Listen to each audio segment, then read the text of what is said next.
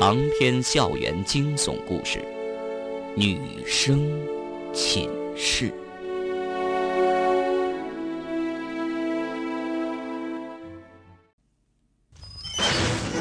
突然间响起的声音来自于地下室，那是铁门撞击墙壁的声音。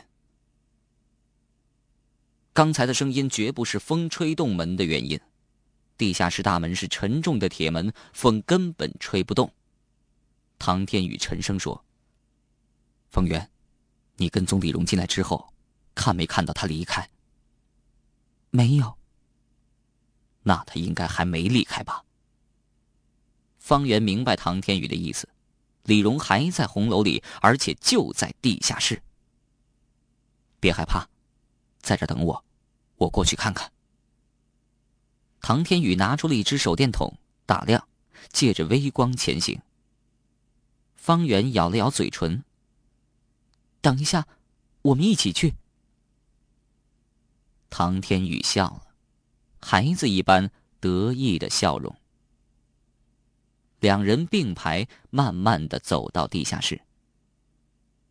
地下室的铁门果然是开的，上面的铁链还在微微的晃动。李荣又进了地下室。按道理说，他们一路上都没遇到李荣，他只有进入地下室一条路可走。唐天宇站在门口，用手电筒打了一下地下室里面，没发现李荣的身影，抬脚准备进去。等等，方圆叫住了唐天宇。怎么了？我上次。就是和许燕一起进去，结果被人反锁在里面的。唐天宇也是听说过方圆那天晚上的遭遇，他略一思考，有了主意。这样吧，你站在这儿等我，我一个人进去。方圆觉得这个办法不错。唐天宇照着手电，小心翼翼的缓慢查看。地下室很大，有里外两间。唐天宇在外间没发现什么，他走到里间，正打算推门进去，突然听到一声尖叫，是方圆的尖叫，叫声凄厉。唐天宇的心咯噔一下沉了下去，他没有多想，迅速的转身往门外跑，一边跑一边想：方圆，他怎么样了？地下室里堆积的杂物太多。从里间到外间原本就没有一条直线的道路，唐天宇被杂物绊了几次，几乎是跌跌撞撞的冲向门口。方圆还在门口，他蹲在地上，背靠着被拉开的铁门，双手抱臂，浑身战栗，惊恐的望着地下室里面。看到方圆没事，唐天宇舒了一口气，顺着他眼神望去，用手电筒扫了几下。并没发现什么。方圆，方圆，你怎么了？方圆像是被吓坏了，脑袋不停的左右摇摆，差点哭出声来。方圆这个样子让唐天宇有些心疼，语气越发柔和了。方圆，没事了，没事了，别怕。你刚才看到什么了？唐天宇轻轻的走近，扶起了方圆。方圆终于哭出了声，似乎隐忍了很久，这时候才发泄出来。过了好久，他的哭泣声间隔越来越长，声音越来越小，几分钟之后停止了。在此期间，唐天宇没有催问他，他相信方圆能够坚强的面对这一切。果然，方圆的情绪很快就稳定了，他又变回了那个自信。独立、有点倔强的漂亮女孩。刚才她一个人待在黑暗寂静的铁门处，心里涌起了一种说不出的孤独和恐惧。作为群居动物的人类，一出生就企图脱离天生的孤独感，甚至发出了“孤独的人是可耻的”这一感叹。可是谁又能说自己不孤独呢？这世界又有谁能真正了解你、关心你？陪伴你，驱逐掉无处不在、无孔不入的孤独呢？爱情、友情，还是亲情？没有，没有任何一种情感能够代替孤独，也没有任何一种情感能够驱逐掉孤独。它或许会暂时的隐藏起来，让你尽欢，但在夜深人静、繁华落尽时，它又会悄悄的弥漫出来，充斥你整个心灵。至少在方圆的世界里，就是这样的。他并不害怕孤独，他害怕的是孤独的无助。在他受伤、伤痛、需要别人帮助呵护的时候，无人可以依靠。刚才他一个人站在铁门处，沉沉的黑暗把他裹得严严实实的，漫无边际的孤独无助感气势汹汹的席卷而来。他感知到了自己内心的虚弱，身体仿佛被看不到的什么东西所束缚，无力挣扎，呼吸困难。他想到了许燕自杀的那天晚上。那天晚上，也是在相同的时间段，也是在相同的地点，一幕幕仿佛刚刚发生过，而他现在只不过将那一幕重演，重演死亡。他忘不了许燕临死时对他的笑容，许燕的笑容似乎在讥笑他，他在讥笑自己什么？人一思考，上帝就发笑，他在笑自己的愚蠢无知吗？或者他体会到了那个世界的美好，笑自己愚蠢的还留恋这个世界？佛语甚至用解脱来形容死亡。但不不是，不是那样的。人类一直恐惧死亡，恐惧那个未知的命运。如果还有命运的话，谁也不知道人死后究竟会怎么样。对死亡的恐惧起源于宗教，信仰宗教能令人的灵魂得到平静。虽然人类还在不断自杀，甚至在集体自杀，但绝大多数人类还是选择了坚强的面对。坚强的面对这个世界的残酷和苦难。沉寂的黑暗中，方圆不断的安慰自己。可是突然间吹来一股冷风，冷风中似乎有人影一闪，似乎撞到他，当的一声掉下一件东西。他的心本来就悬在半空中，乍人受惊之下，情不自禁的尖叫出声。等到尖叫过后，再仔细查看的时候。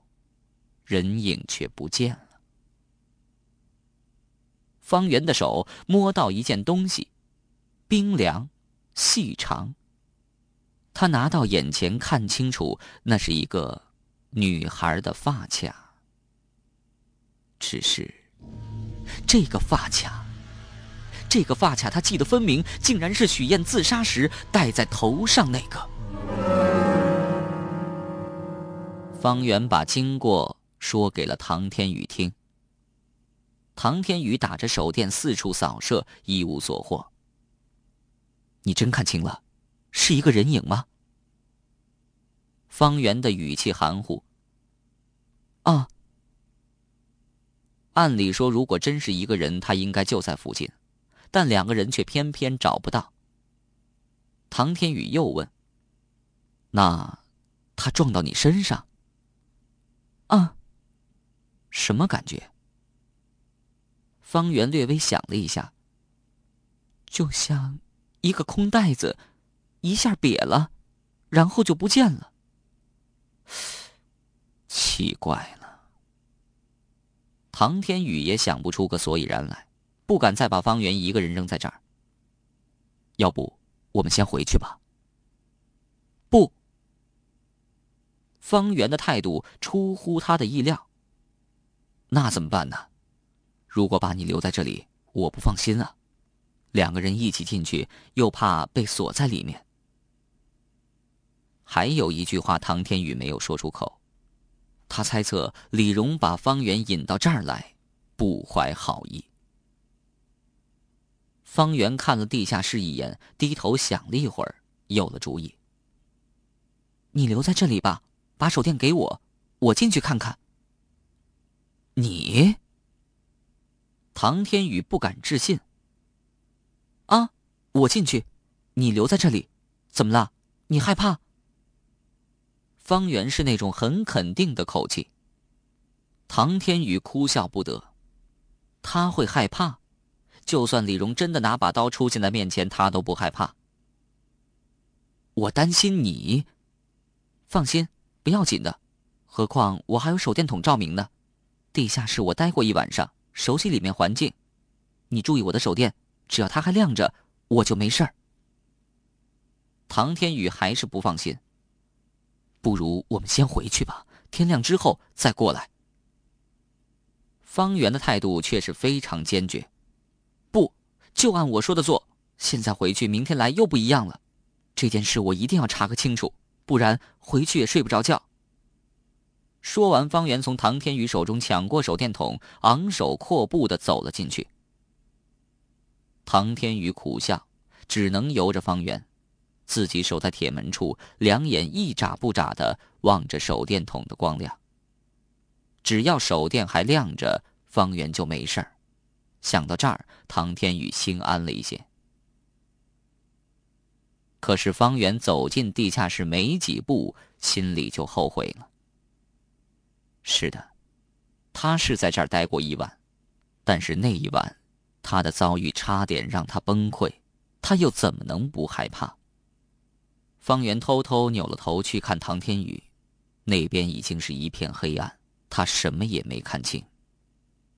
唐天宇会在那儿一直守望着自己吗？如果他走了，自己还有勇气继续走下去吗？会的，他会守在那儿的。就算他走了，自己也要继续走下去。哪能事事如意？但求问心无愧。方圆拉回自己的思绪，将自己的注意力集中在地下室里。地下室的空气还是那样浑浊腐臭，横七竖八的杂物堆得毫无章法，总是堵住去路。方圆暗暗告诫自己要冷静，要镇定，即便是看到干尸标本，也不要惊叫。方圆知道唐天宇在铁门那儿关注着自己，他不能再惊慌失措，让他瞧不起。地下室的外间堆放的只是常见的教学设备和桌椅，一路上方圆没有受到太多惊吓。接着，方圆来到地下室的里间。上一次，他就是在这里看到干尸标本的。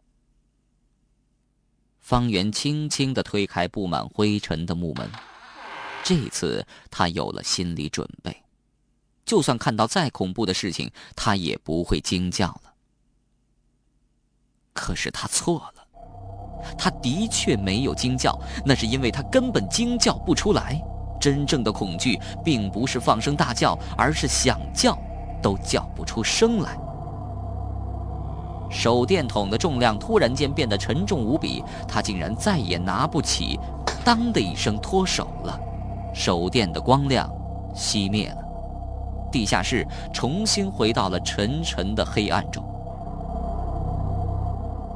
方圆张大嘴，连呼吸都忘记了，整个人定格在那儿。他看到了李荣，李荣穿着那件白色的夹克衫，躺在地上，面部朝下，血流满地，一动不动。看到李荣这种样子，方圆脑海里只有一个词汇：死尸。李荣，他死了。方圆这才意识到，空气中的腐臭气味是如此之浓，以至于他没有察觉到其中的血腥味究竟这是怎么回事？方圆终于开始呼吸了。如果再不呼吸，他就会晕死过去。晕倒其实也是人类保护自己的一种手段，避免人类的神经系统承受不了而崩溃。可是方圆却不想晕倒。他要弄清楚这究竟是怎么回事儿李荣把自己引到这儿来，可是他却不明不白的死在这里。方圆还想再看清李荣的样子，他伸手到地上去摸手电筒，手电筒应该就掉在附近，他没摸到手电筒，反而摸到一双手，一双结实有力的手，轮廓很大，手指粗壮。方圆猛然一惊，缩回了手，低低的叫出声来。谁？是我，别怕。一个低沉的男中音，方圆松了口气，原来是唐天宇。唐天宇在门口一直盯着手电的光亮，看到手电突然熄灭了，急忙摸索着赶过来。方圆由于突然看到李荣的尸体，被震撼住了，没有发现唐天宇的到来。手电呢？我不知道，就掉在这附近吧。那你别动，我来找。唐天宇在地上摸了好半天，才找到手电。好在手电只是震松了尾盖，唐天宇把它拧紧，手电筒再度亮起来。这次方圆还没有等唐天宇问他，就伸手指了指他身后。手电的光亮映射过去，唐天宇转身看到地上的李荣。李荣还保持方圆刚开始看到的那种姿势，面部朝下，一动不动。